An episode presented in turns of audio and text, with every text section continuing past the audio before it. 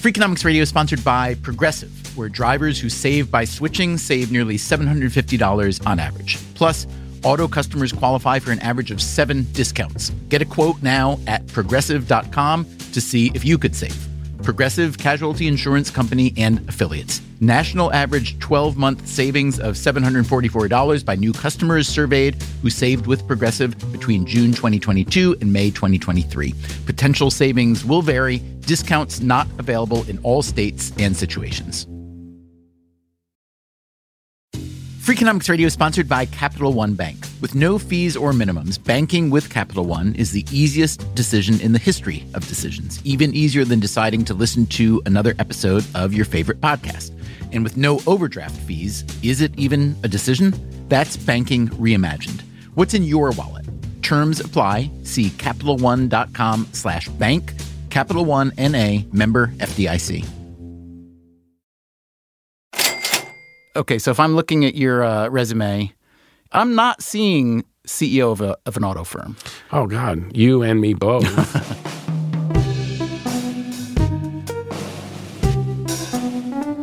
and yet, he is. I'm Jim Hackett, President and CEO of Ford Motor Company. I have to ask, how did you get to our studio today? A Lincoln Navigator. When's the last time you rode in a vehicle that wasn't made by the Ford Motor Company? Probably uh, a year before I was the CEO. I actually had three other vehicles in my garage when I was on the board, and I got rid of all of them. Hackett became CEO of Ford in May 2017. But we begin with a big shakeup at Ford. Mark Fields is out and Jim Hackett is in. I mean, look, let's face it, Jim Hackett wasn't on anybody's radar when it came to automotive succession here at Ford. One reason Jim Hackett wasn't on anyone's radar is that he is not what they call a car guy. In Detroit, the world is pretty much divided into car guys and everybody else. Hackett is a 63-year-old Ohio native who started out in sales and management at Procter & Gamble, then worked for many years at the Michigan Furniture Company Steelcase, including 19 years as CEO. And after that, he was interim athletic director at the University of Michigan, his alma mater, where he hired the football coach Jim Harbaugh. He did join the board of directors of Ford in 2013 while he was still at Steelcase. But, like we said, not an obvious candidate for CEO of one of America's big three automakers. However, as it is often said, desperate times call for desperate measures. And the old line auto industry definitely has an air of desperation about it. Consider the challenges decades of foreign competition, the rise of rideshare services and autonomous vehicles, environmental concerns and the rise of electric vehicles, especially the ones made by Tesla, the rise of urbanization with all that bothersome walking and biking and public transportation, the steep decline in car ownership among young people specifically, and more generally, the fact that we seem to have passed peak motorization, as one transportation scholar puts it. So, yeah, welcome to the Ford Motor Company, Jim Hackett. Most CEOs we've interviewed for our Secret Life of a CEO series told us about their challenges and dramatic turnaround efforts long after the fact, like Nooyi of PepsiCo. A few months after I became CEO, there was a financial collapse. Uh, you know, the retail environment changed. The U.S. market slowed down. So one had to learn in a hurry how to run this company through extreme periods of adversity. And there's no book you can read. But Jim Hackett and Ford aren't reminiscing about tough times. They're in the middle of it right now. What's wrong with Ford? What's going on in Dearborn? We're now learning more from analysts who believe the turnaround is going to get very painful. They did close under $9 a share for the first time in six years. What's going on with Ford? What's going on is a lot.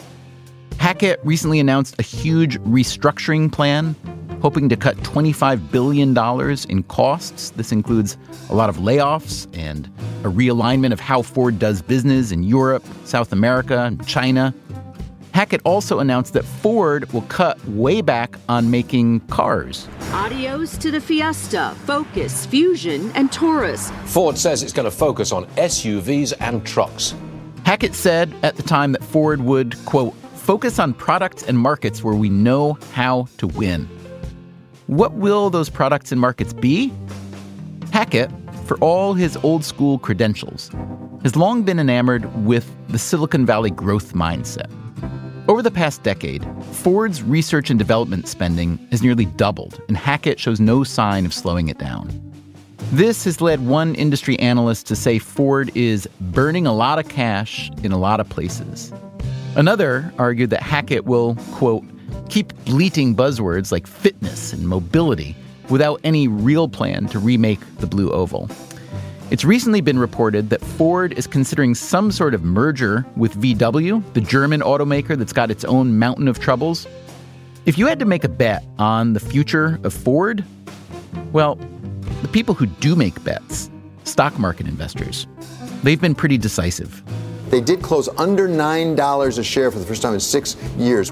So, how does Jim Hackett plan to turn things around? It's beyond vehicles to transportation and, and, and actually a transportation operating system. A transportation operating system sounds an awful lot like something a pure technology company might talk about. This leads to several questions.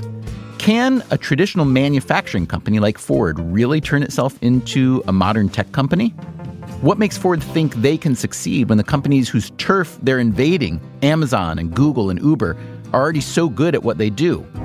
And what exactly is Ford good at these days? Finally, will Hackett's vision for Ford turn out to be a brilliant repositioning or a desperate grab for relevance? Well, there, there's a long answer to that. And we'll hear the long answer right after this.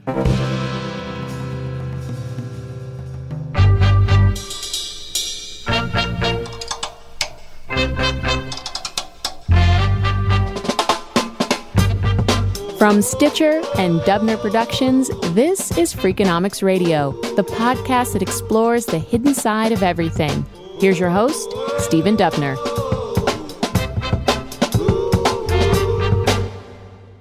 Ford CEO Jim Hackett was visiting New York in late September when we sat down with him in our studio. Okay, so the late Gerald Ford, the 38th president of the United States, uh, was a great athlete and played center on the Michigan football team. And an All American as and well. An All American, MVP of the team. They won two national championships. You also played center for Michigan and are now the president of Ford. Tell me that's just a coincidence. Come on. Uh, that's hard, isn't it? I. Uh, that sounds like conspiracy to me. Yeah, and, and you know, there's a history there quickly with President Ford because he was sitting in office when I played at Michigan. He loved the team, so he landed Marine One on the practice field, came and talked to the team, went to training table with us. X years later, when I'm running Steelcase in West Michigan, uh, there happens to be a portrait of that evening. Someone brings it in, and it's he and I sitting together. And uh, so I became very close to him after he was president, would talk to him uh, often, always before the Ohio State game would call him. And the one Ford story I love to tell uh, is that when he was negotiating uh, arms agreements with Brezhnev in Helsinki, they stop the negotiations so he can find out what the score of the Michigan Ohio State game is. Okay, so this is um, a parallel out of nowhere, but I think it's appropriate. One of the reasons that football's become dangerous on, on some dimensions uh, and less on others, you know, the helmet was invented to prevent skull fracture, and it's done a great job at that. Unfortunately, the helmet is such a good protector that it began to be used as a weapon. Interestingly, with auto travel, cars have gotten so much safer over the generations. Um, highways have gotten safer, et cetera. I don't know if drivers have gotten any better. That's hard to prove.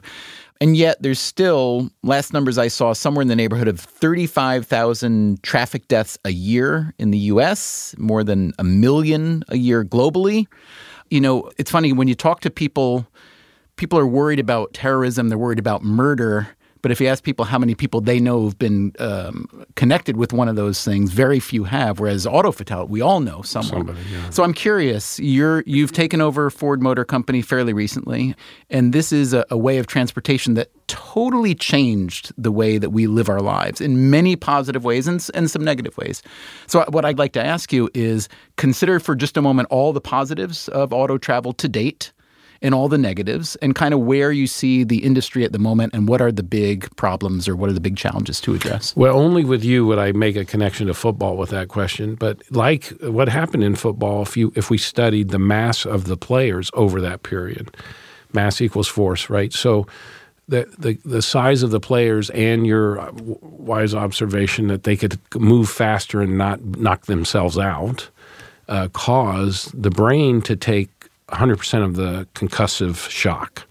So all the design now in the future is about trying to push that outwards and then change the techniques. Uh, mass found its way in automobiles too. So the earliest ones, 1903, 115 years Ford is. Uh, Henry worked on a electric vehicle with Thomas Edison. He was a foreman in Edison's factory.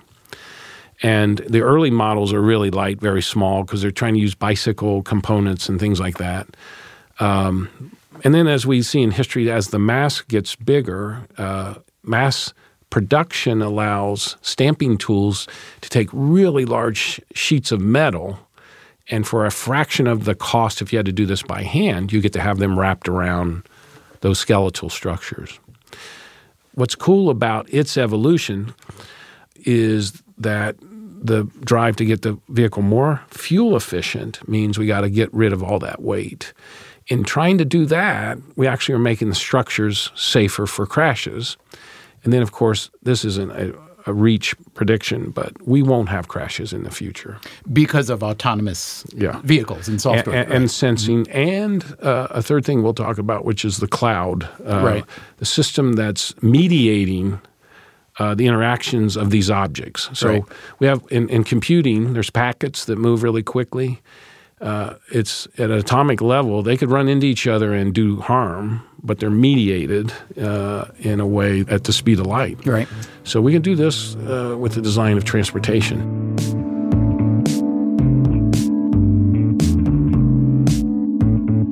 At the 2018 Consumer Electronics Show, or CES, Hackett and other Ford executives unveiled several components of what Hackett calls the living street and Ford's vision of a transportation operating system. Now, the power of artificial intelligence, the rise of certain autonomous vehicles, they're all going to be connected. For the first time in this century, we have a mobility technology that just won't incrementally improve the old system but it can completely disrupt it. So, a total redesign of the surface transportation system with humans and community are at the center. But he began by addressing the question that a lot of people had to be thinking. You might wonder why a furniture guy would be asked to run an automotive company. We did wonder, and we asked him. So, Steelcase was regarded as um, a great company to work for, which I'm guessing maybe you had a little something to do with. Um, it, it, was also regarded as, and you were regarded as, the Wall Street Journal called you a pioneer of the open office. And it really did change the way that. Um, that we began to think about how an office should look and feel and work and so on. So, first of all, persuade me that the notion of the open office wasn't just a commercial idea to uh, encourage every company in America and the world to redo their offices so that you could sell more furniture. Well, I, I do need. And there's to, nothing wrong with that. No, no, no. we that, that I'm going to uh, endorse that notion, but I I was not the father of it. Um, by the time I come in. Uh, as CEO in the late 80s, Herman Miller was really the, the early purveyor of the open office, and it came from Germany. Um, and, and the real movement really started here in New York, which is as the rents went up, it allowed you to get more density. That was really uh, the underlying thing. If I want to take credit for a movement, it was shifting the amount of space that you actually devoted to cubicles and, and moving that to teams. So I called that the shift between I and we.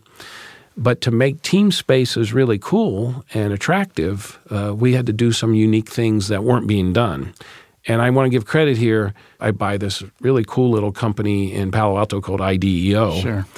And I'm inspired and when they're I like a design consultancy. How would you describe? It? Yeah, them? that's fair. And and noted, David Kelley, its founder, noted for architecting the mouse with Steve Jobs in its first product. So Jobs hires IDEO to do design work from outside of Apple. Uh, forever. So, you know, right until when Steve passes away, he's using IDEO. I meet them and I start learning about the nature of way work might be different, watching how they work. I want to tell you I was right about that. It actually changed uh, the way teams work. And there's a there's a there's another hour on on that whole thing. And but it leads to an important conclusion, which is that Steelcase needs to see itself beyond furniture and be about work. And if if there's anything that's enticed Bill Ford, I think about me was the notion that the company, almost as long lived as Ford, finds a higher purpose that makes its market now bigger. I've known Jim a long time personally. And that is Bill Ford, chairman of the Ford Motor Company, announcing Hackett's appointment. And, you know, we've always clicked in terms of thinking about the future. Um, but don't make no mistake, he's not just a futurist. He is a very good operating executive. Bill Ford said that Hackett had shown himself to be a transformational leader at Steelcase, that he'd made the company more profitable by seeking out a higher purpose. And so I'm saying the same thing about Ford. I think our higher purpose is that the the smart vehicle and the smart world have an, an, interaction in the future that's much bigger than it was in the past. Right. So as Steelcase is to being beyond more than work, even though it's making office furniture, Ford is beyond transportation, uh, being a a mobility company, a tech, et cetera. It, it's beyond vehicles to transportation, and and and actually a transportation operating system that we can talk about. Hackett's involvement in the Ford overhaul began a few years ago when he was just a Ford board member.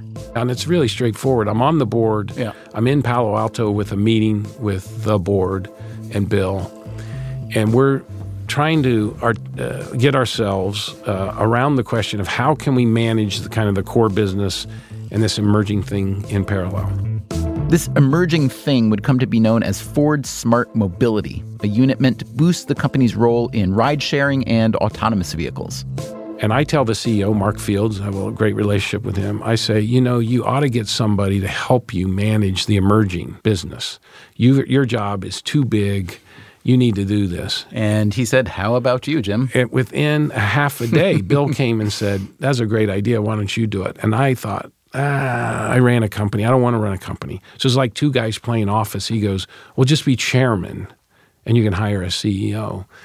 And and as I look back on that, I was naive about because I couldn't go in there and help invent it without running it. And so then running it uh, led to I had nothing to do with Mark's situation. You know, that was I wasn't in the boardroom anymore. I wasn't reporting to them.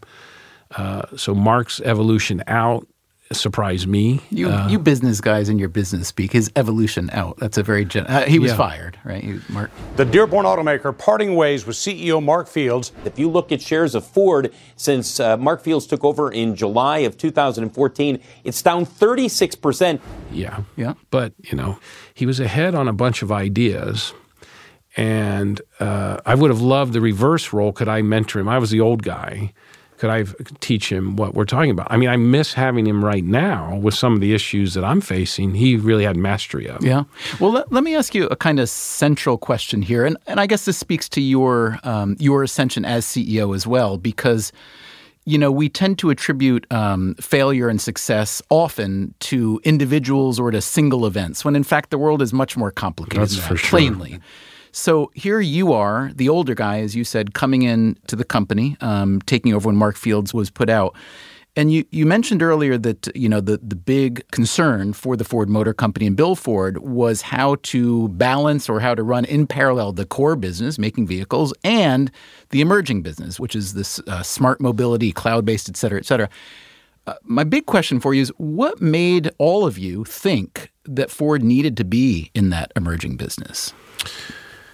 Well, there, there's a long answer to that, but I, will tell you in the way you've got to think about uh, competitive sets is the nature of what makes a business win uh, over time is not unlike any other kinds of system.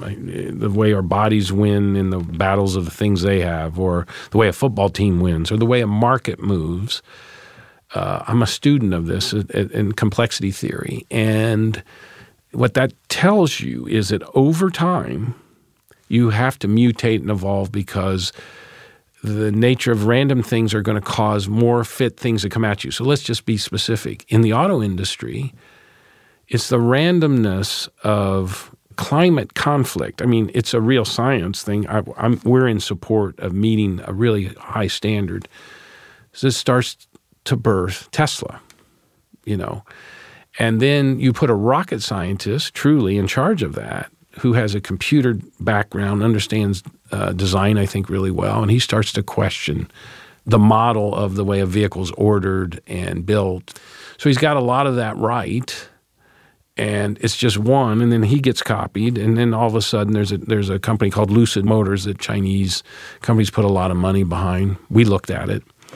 Uh, th- these are people that are redesigning the car business. So the board sits there and sees this happen over and over again in other industries. And so you don't want to be the one that does that. So the story I tell is let's play Kodak for a moment. and you have to start with the board is smart. They're not dummies. They have the patent for digital photography. I know they bo- made one of the first uh, digital cameras, right? Right. They were there. Yeah. I know a board member who was there. And the issue is you make more money on chemicals and paper than you do this new idea. So if you're just doing pure investment comparison, stay with the old. So what what a guy like me, having gone through this in another company that's happened to Steelcase, I'm trained now to look at that problem differently. And I frankly didn't get to talk about that much in the boardroom, but maybe Bill picked that up. And and so now I've got to prove I'm I'm I'm very confident here, but I got to prove to a lot of people that we can make the core business really profitable. Uh, we're working on that. And the disruption shouldn't scare us at all because we can lead in some areas there.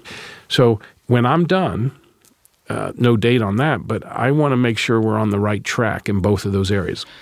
Before we get into the specifics, let me just not challenge, but question the premise a little bit more. Because if you look at business history, just look at legacy firms generally, you see that technology and time are really tough on companies. Most companies don't stick around for too long, and when the technology changes enough, um, most companies, um, many try to adapt with the changes, and, and, very few do well. I mean, we're watching right now GE's in a really interesting example on a number of dimensions. They went very broad and so on. Um, what makes you think that with that substantial history that Ford is special or that any legacy automaker is special and can um, uh, adapt and add on the technologies that are so strong and powerful, but not get beat by the companies that are tech firms and telecom firms and so on. Yeah, you you've grabbed the the essence of the challenge. Here's the affirmation is it did it before. We just forget. What do you mean? Well, it didn't always have computing in in the way a factory was run. It, it didn't have, uh, you know, the telephone wasn't. I don't think in 1903 was highly pervasive, right? so think think of think of uh, people being paid in the factory out of a paddy wagon with ca- you know real cash instead of direct deposit. So I actually have a theory about this, and I've I've not written but talked to other CEOs, and I and I'm getting uh, I get support. Uh, the notion is that uh, over time, you have to think about the business over phases. You can say past, but let's hold that off. You think about now and far, and I'm going to sneak a word in near, now, near, far. Now, what separates those time spans? Because we could just make up what's the future? Is it a year? Is it 25 years?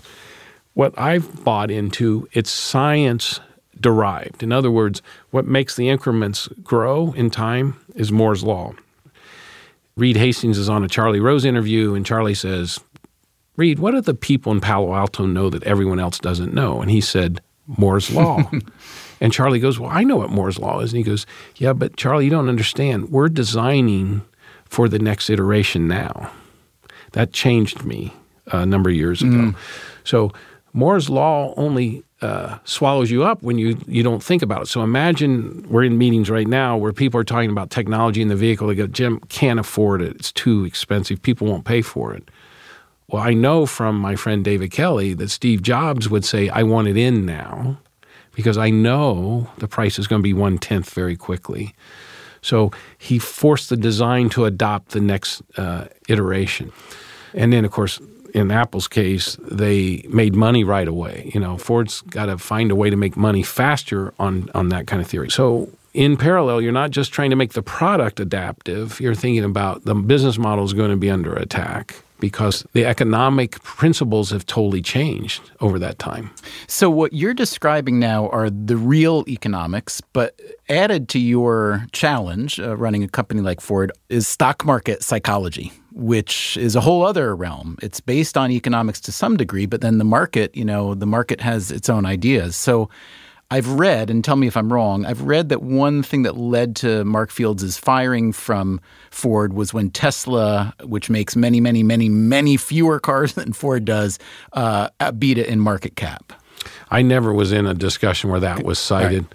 But let me just cite I know about myself in this regard. There's a fair amount of stress around does Jim Hackett get uh, that the market's got to be rewarded for these great ideas. And uh, I totally do uh, because I did it once before, first of all. And the question is is the design of the business such that there's a patience factor here and you get rewarded? So let's talk about Amazon's profitability in its history. I mean, took a while. Took a while. Let's talk about Apple's. If you look at Apple's stock price when Steve came back, took a long time. Yeah, mm-hmm. and what what they want, which those two guys gave, which I know I've got to, is believable momentum. You know, they could show the compounding of the number of customers. They could show uh, the case of add-on revenue. Uh, they could show the case of uh, users, you know, being delighted with products. They're also do because their products were new, though. I'm curious whether they get a novelty premium that you don't get. Fair. I think that happened with the Tesla. Auto, yeah, Tesla. the automotive yeah. competitor. So we should say, a, a, as we speak, Ford market cap, Ford Motor market cap is about 37 billion dollars, and Tesla's market cap is about 53 billion dollars. Yeah. Um, which I'm guessing is the CEO of Ford, whether you're going to say it or or not is a little frustrating, perhaps? We make a new vehicle every four seconds. There goes another. So, and and so you get to observe uh, in their business model, they're trying to get you know twenty thousand of them or whatever the number was built in a quarter or something. But if you were doing the business case, let's say you're teaching at Harvard Business School right now, and and the and the case that you want to study is Ford Motor Company versus Tesla for the moment, and we know what Ford does, what they represent, how they make their money, and we know what Tesla does, da da da. And we try to project it into the future and see what the stock price is really all about. Make the best case that Ford is, is undervalued right now. And I really believe this. Uh, you're not supposed to, as a CEO, speculate on stock price. So all I can say is I'm really optimistic about the PEs understates the real value. First of all, we got an industrial PE of six or seven, something like that. A PE is a company's price to earnings ratio, a key metric used by investors to assess how the company's share price relates to its true value. And I asked uh, Ginni Rometty today what theirs was at IBM, and I think she said 11 or 12. And we were discussing Microsoft's probably in the 20s, right? Now, these three companies, all of them are actually dealing with bits and cloud structures and data right? But one's in the 20s, the other one's in the sixes. So the case I would make is that we have as much data in the future coming from vehicles or from users in those vehicles or from cities talking to those vehicles as the other competitors that you and I would be talking about that have monetizable attraction. Now, I talk to lots of investors and they go, Got it, boom, thumbs up, Jim, go for it. Can you just prove to us that you've got that working? And what you and I just agreed when we saw some of the early tech startups, they they could go to market with investors only seeing a fraction of what they were going to become, and that caused belief. Uh, I do think that's, I mean, you know, who am I speaking to, right? Uh, I think that's unfair for industrial companies that are 115 years old. We have a lot of talented people. We can generate returns on that invested capital. And uh, so my belief is we have 100 million people in vehicles today that are sitting in Ford Blue Oval vehicles. Uh, that's the case for monetizing opportunity versus uh, an upstart who maybe has, I don't know what they got, 120 or 200,000 vehicles in place now. And and so just compare the two stacks. Which one would you like to have the data from? I hear you entirely, but I also think, well, um, who are the companies that have been good at monetizing customer data? And uh, and we can name them. There's Facebook, there's Google, et cetera. And have they already mastered or owned that market? So, what makes you think that Ford can monetize that in a in any significant way, enough to invest um, in in developing that whole scenario? It's well, it's first of all, um, we already know as a proxy that those really wonderful firms you talk about, like Facebook, we're a great customer of Facebook. They love us. Google loves us, you know, because Ford's a big advertiser. So we talk to these folks all the time. But they don't own the healthcare data market. They're not controlling aviation data today. You know, they may be doing flight reservations. Um, I mean, we can find proxies where there's data and they don't own it. Now, let's let that just be an argument that says they're not everywhere. They're very powerful. The issue in the vehicle, see, is we already know and have data on our customers. By the way, we protect this securely, they trust us. We know what people make. Now, how do we know that? It's because they borrow money from us. and when you ask somebody what they make, we know where they work, you know, we know if they're married, we know how long they've lived in their house because these are all in the credit applications. We've never ever been challenged on how we use that. And that's the leverage we've got here with the data. So the question I have is w- whether Ford necessarily has not only a big role in that, but a big opportunity to monetize. So at the CES presentation, you rolled out a couple components of the Living Street. One is called the Transportation Mobility Cloud. Our Transportation Mobility Cloud, or TMC, will support the rapid development of services and applications that will enable people to move more efficiently and have access to smart, connected transportation. Another was called CV to X. CV to X, or cellular vehicle to everything technology, has the potential to enable a city's various components and applications to share information with each other, from vehicle to pedestrians and bicyclists to the whole infrastructure, enabling collision avoidance safety systems, traffic signal prioritization, and much more. And one of the examples that your team gave was on the CV to X component.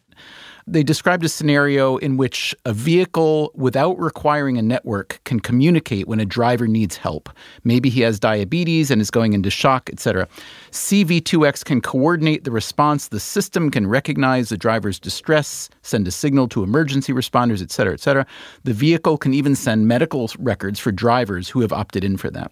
So when I read that, I think, why is this wonderful sounding but very complicated to me sounding solution, having the vehicle diagnose a medical emergency, for instance, rather than, say, a wearable medical device, which I'm wearing, I mean, my yeah. smartwatch is that now. Yeah. And I saw a variety of examples of that in your vision, whereby it seems like Ford is describing itself as a major player in this reimagining of the public square, the public space.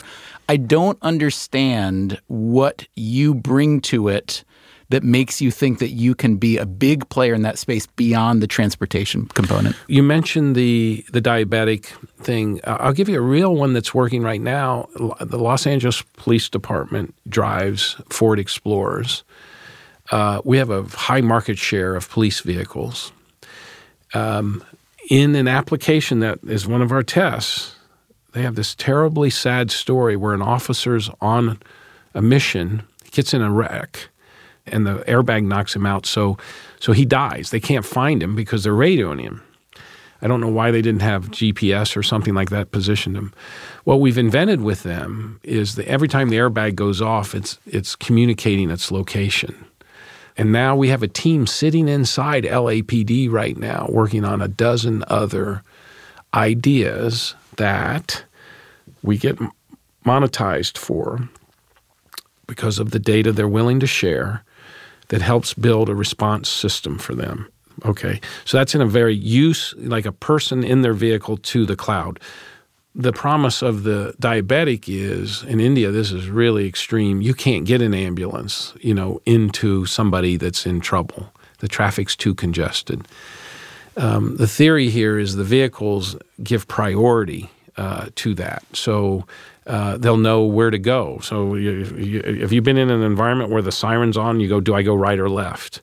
The command will be the way air traffic is. They just tell a plane if it's on a collision course, you know this, they just go up or down. They don't tell them to turn right or left. Our commands will tell you go right or left, and everybody's moving the same way, and it knows what the oncoming traffic's doing. Gotcha.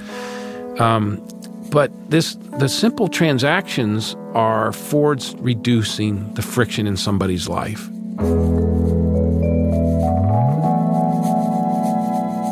Has Jim Hackett been persuading you that Ford Motor Company is really on the upswing?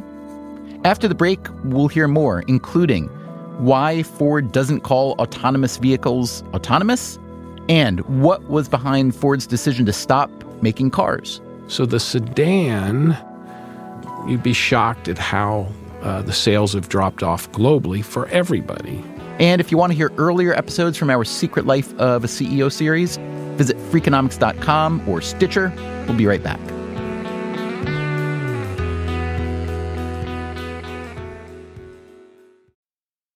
Freakonomics Radio is sponsored by TruGreen. TruGreen takes care of all the hard work it takes to get a great lawn so you can take care of everything else in your busy schedule. TruGreen is the easiest and most affordable way to get a beautiful lawn. All you have to do is water and mow, and they'll do the rest. Weed control, fertilization, aeration, and more, so you can do literally anything else. With TruGreen, you know you're in good hands because they are the official lawn care treatment provider of the PGA Tour. TruGreen offers a satisfaction guarantee, and they have a verified best price promise, which guarantees you the lowest price with no compromise on quality. You do you, let TruGreen do your lawn care. Visit trugreen.com to get the best lawn at the best price with the best people. Guaranteed. That's T R U G R E E N.com. Freakonomics Radio is sponsored by Redfin. Whether you need to buy or sell a home, or you're just obsessed with looking at homes for sale, Redfin has got you covered. Redfin updates their listings every two minutes, and they give you personalized recommendations based on the homes you like, so you can find the home that's just right for you. With the top rated Redfin app, you can favorite homes, share listings with others, and schedule tours even the same day with a local Redfin agent. And if you're looking to sell, Redfin agents get you the best price possible for your home. With a listing fee as low as 1%, Redfin's fees are half of what others often charge. In fact, last year, Redfin saved home sellers $127 million. No matter where you are in your real estate journey, Redfin can help. Download the Redfin app to get started today.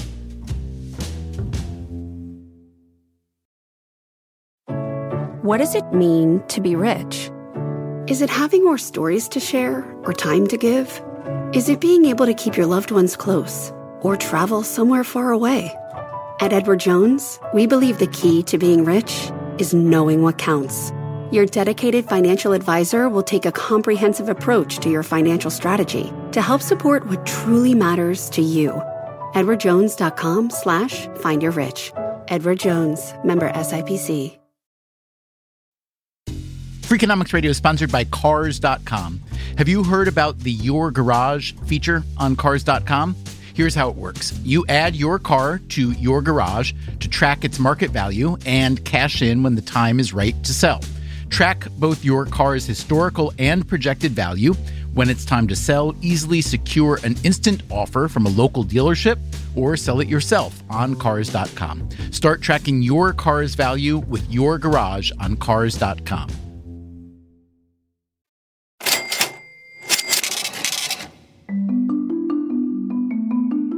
Just a decade ago, Ford Motor Company was the most stable of the big three U.S. automakers. General Motors and Chrysler both declared bankruptcy during the financial crisis and received government bailout. Ford didn't, although under then CEO Alan Mulally, it did accept some federal assistance. From both a financial and business perspective, Ford seemed to be in relatively good shape, but that's no longer the case. Despite a strong economy and stock market, Ford has been struggling even more than the other U.S. automakers, as evidenced by its battered share price. Ford is still the king of pickup truck sales, but Moody's Investor Service, in a recent downgrade of Ford, cited, quote, erosion in the company's global business position and the challenges it will face implementing its fitness redesign program. Fitness redesign is Ford's way of saying it's downsizing and restructuring, a fate that Chrysler and GM had forced upon them during their bankruptcies, but which Ford, paradoxically, was able to avoid. Until now. One big part of Ford's restructuring has been Jim Hackett's recent decision to phase out nearly all Ford sedans currently on sale in North America. Ford has decided to get out of the car game except for its iconic Mustang. Ford says it's going to focus on SUVs and trucks. So the sedan as a platform, you you would you'd be shocked at how uh, the sales have dropped off globally for everybody. It's worth noting that just a couple decades ago, Ford's Taurus was the best-selling car in America. But consumer preferences have changed. The price of gas is relatively low, and there may be something of an arms race among consumers who feel that SUVs and trucks are safer, especially when you're on the road with so many other SUVs and trucks. Yeah, well, definitely. I know with women buyers, they prefer the height. They just see better. You know, it's a function of seeing where you're driving and and the car's relative position. But the other thing is, in the past, um, you would have to hedge if fuel prices went up, and the vehicles have gotten so fuel efficient. Um, our F one fifty. Uh, I give Alan Mulally a lot of credit for this. He illuminized the body of right. it. Very controversial at the time. At the time, it, it was a, it was one of the largest. we should say he was an airplane guy. He was an airplane Right. guy. He knew aluminum. He knew riveting. It was a really hard problem to rivet the panels. Uh, we have a lot of patents on that. But guess what? The vehicles. So this is a h- a hard way to understand. But in the CAFE standards that are calculated for the world's fleet, or in this case, the U.S. fleet, the vehicle that made the most progress in making it better is the F one fifty. Ah. Now, it's not as fuel efficient as you know a smaller vehicle, but in contributing to global climate, it's it's it's less of But a problem. But what about the profit margin, trucks and SUVs? well, the reason you make more on them is because your price point's higher.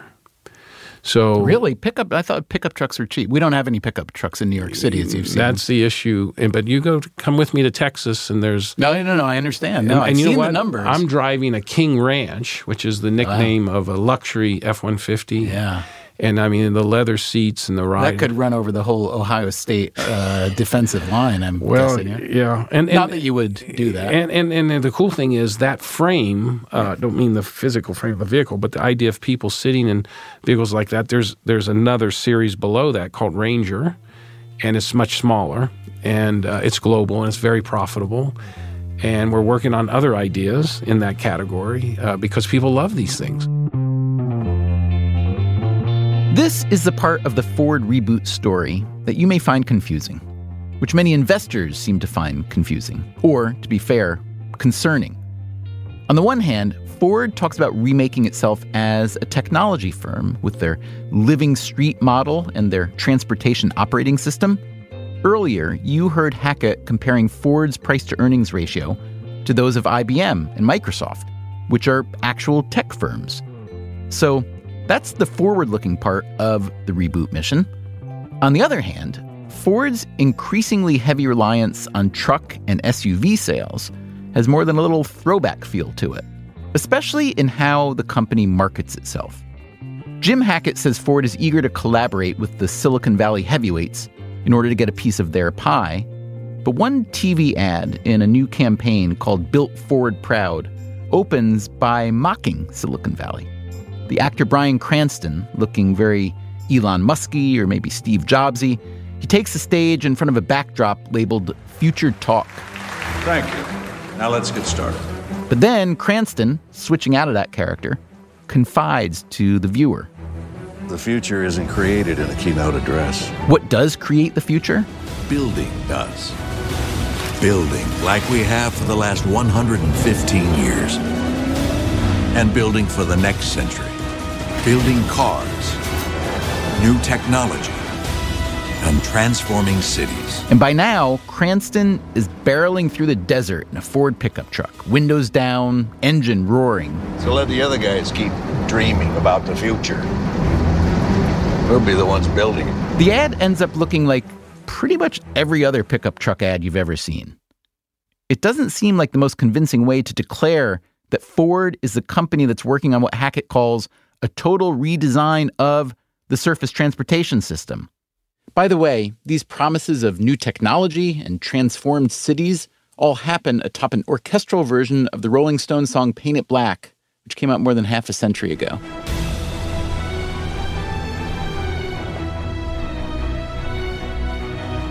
So, one of the big um, changes in the world, but especially for your industry, is the oncoming autonomous um, vehicle scenario, which is, um, look, I think incredibly exciting and will probably have a lot of effects that most many people can't quite imagine yet, pro and con. But it strikes me that Ford is a little bit late to the starting line. And I'm curious to know again what makes you think that you're going to do well in that realm. Yeah, I actually think it's a myth that we're behind. So robotics is not new. Of course, they've been in the factories for years. Mark Fields deserves credit here. He decided that to get there faster, he was going to invest in a group of people who wanted to leave some of the no, uh, notable f- firms working on it Google, Uber, some others. They came to us and said, We want to do our own startup. So we've created that. Uh, it's called Argo AI. It's in Pittsburgh, near Carnegie Mellon, of course. Pittsburgh's become the capital of autonomous Yeah. vehicle research. And, and I, we're the sucking sound there because this is the who's who from that alumni. Uh, the, the guy leading our company was the number two guy at Google working on Waymo, uh, which I give lots of credit to Google. Uh, I think you know they've done a great job, um, but we are we believe we're behind them, but the velocity of the vehicle's learning's ahead because we have people that work there. So we've we've taken a different tact with the design of the software. Just a quick lesson for the listeners: it's only three years old that neural networks actually found their way into AI. So hmm. before that, robotics were making progress, but this is the breakthrough. So let me ask you this: You recently you led a team of Ford executives uh, making a big presentation at the 2018 CES Consumer Electronics Show, and it is a huge, uh, multi-dimensional vision of how what I think of as an auto company is creating a large ecosystem that includes all different kinds of inputs. And I want to know is that the kind of presentation you make at CES because it's kind of good for business to invite those technology firms who come to come and play in your sandbox or is this a real part of your business model? Yeah, I mean, and I did that uh, in January of this year, and I'm I'm really happy I did it because I was trying to get out the three parts of the technology evolution, which is the nature of propulsion's changing to electric and hybrids. There, there'll be gas hybrids and electric. There's a robotic system. Let me give you the three letters. It's called SDS, self-driving system, is what they're called. They're trying to get away from autonomy and and have it be labeled this way. And then the third is this Because cloud- autonomous is a little too scary in the I think but- so, yeah, yeah. and you know, I call it it's not human uh, centered. You know, it's it's making the vehicle the celebrant, and we want the people inside. Uh, the third technology is the this cloud uh, structure, which you call the transportation mobility cloud. Yeah. That's your right. That's our phrase. Okay. But all we're really trying to do is orchestrate these three technologies to have an advantage for customers. So the mere fact that 70% of the world's population is going to be in city centers by 2050, it means we'll, we'll, we'll be paralyzed. So I'm in New York this week when the UN's going on, and you can't get around with the rain. Um, President Clinton told me that he stayed in, you know, had to stay in town last night because he couldn't get out to his home.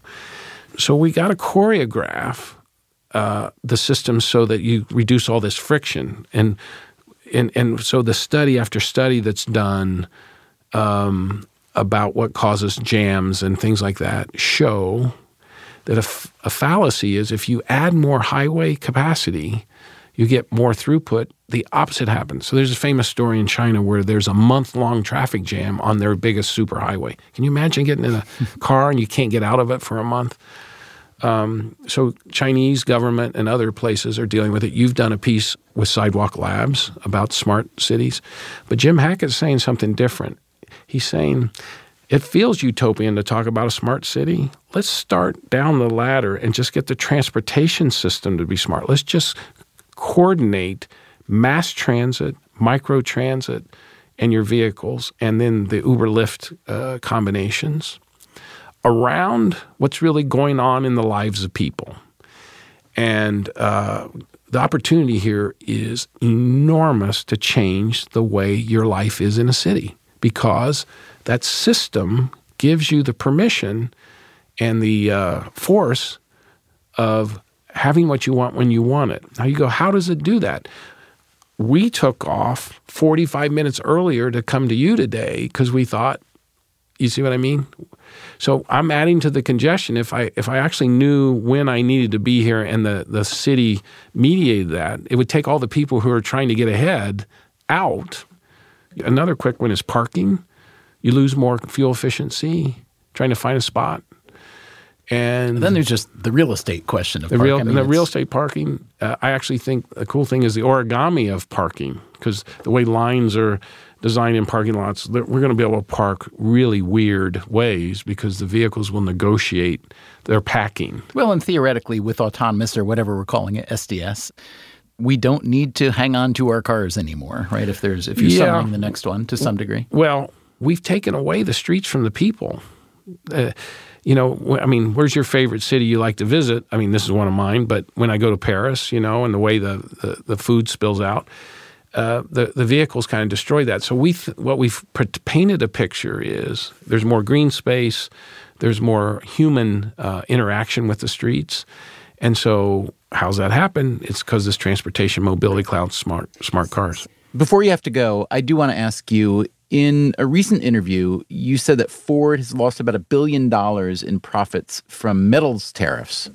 So, um, A, just confirm for me I, I heard you right. And B, tell me if that's true or if it's even half true. What are you doing about it? Well, uh, the number's true if you add, in the way I did the model in my head, and I should have been clearer about this, if you add the time the tariffs have started through next year. Okay. But still, I mean, it's a billion dollars, and um, and you know, this is this is a really interesting thing. In my lifetime running another company, I never thought about trade. I never worried about it. So now the CEO's time is tied up in something that they didn't have to worry about.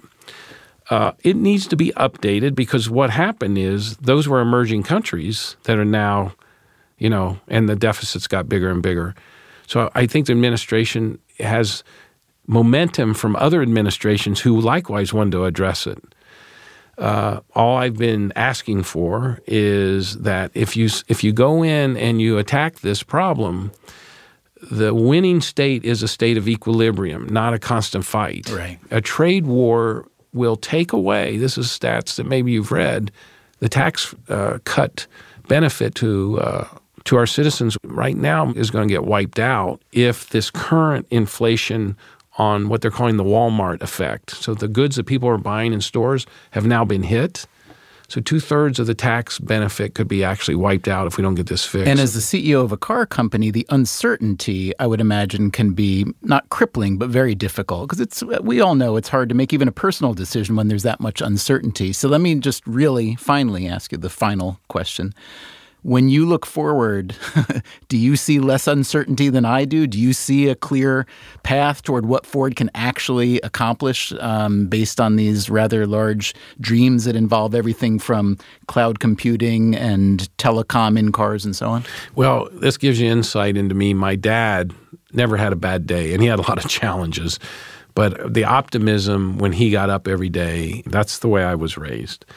As opposed to someone who heard, you know, the life's going to hell in a handbasket. I never heard that. So I told a story to one of my colleagues today that said, you know, why do you think there was a milkman in the day?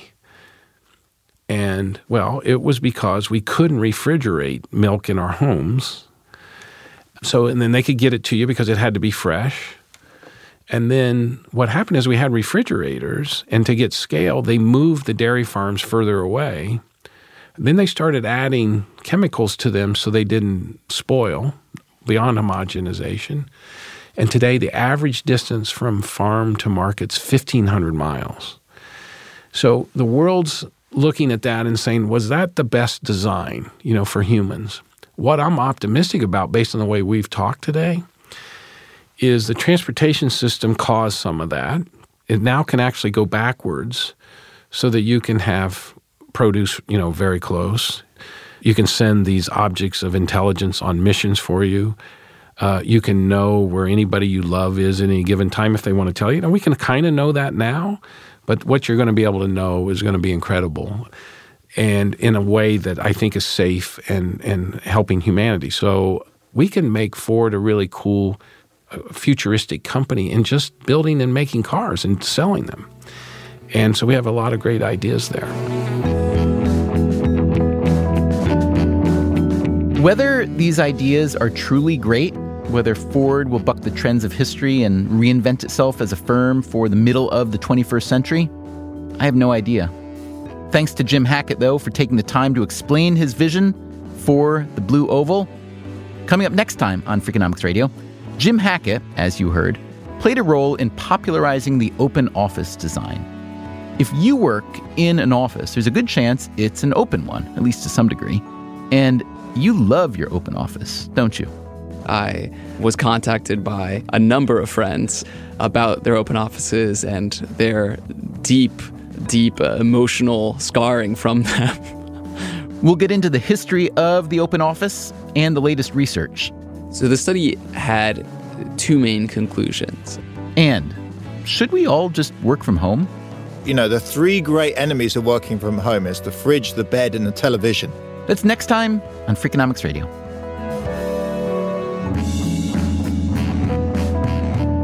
Freakonomics Radio is produced by Stitcher and Dubner Productions. This episode is produced by Greg Rosalsky with help from Zack Lapinski. Our staff also includes Alison Craiglow, Greg Rippin, Alvin Meleth, and Harry Huggins. We had help this week from Nellie Osborne. Our theme song is Mr. Fortune by the Hitchhikers. All the other music was composed by Luis Guerra. You can subscribe to Freakonomics Radio on Apple Podcasts or wherever you get your podcasts. The entire archive is available on the Stitcher app or at Freakonomics.com, where we also publish transcripts, show notes, and more. If you want the entire archive ad-free, plus lots of bonus episodes, go to StitcherPremium.com slash Freakonomics. We can also be found on Twitter, Facebook, and LinkedIn, or via email at radio at Freakonomics.com. Freakonomics Radio also plays on most of your better NPR stations. Check your local station for details. As always, thanks for listening.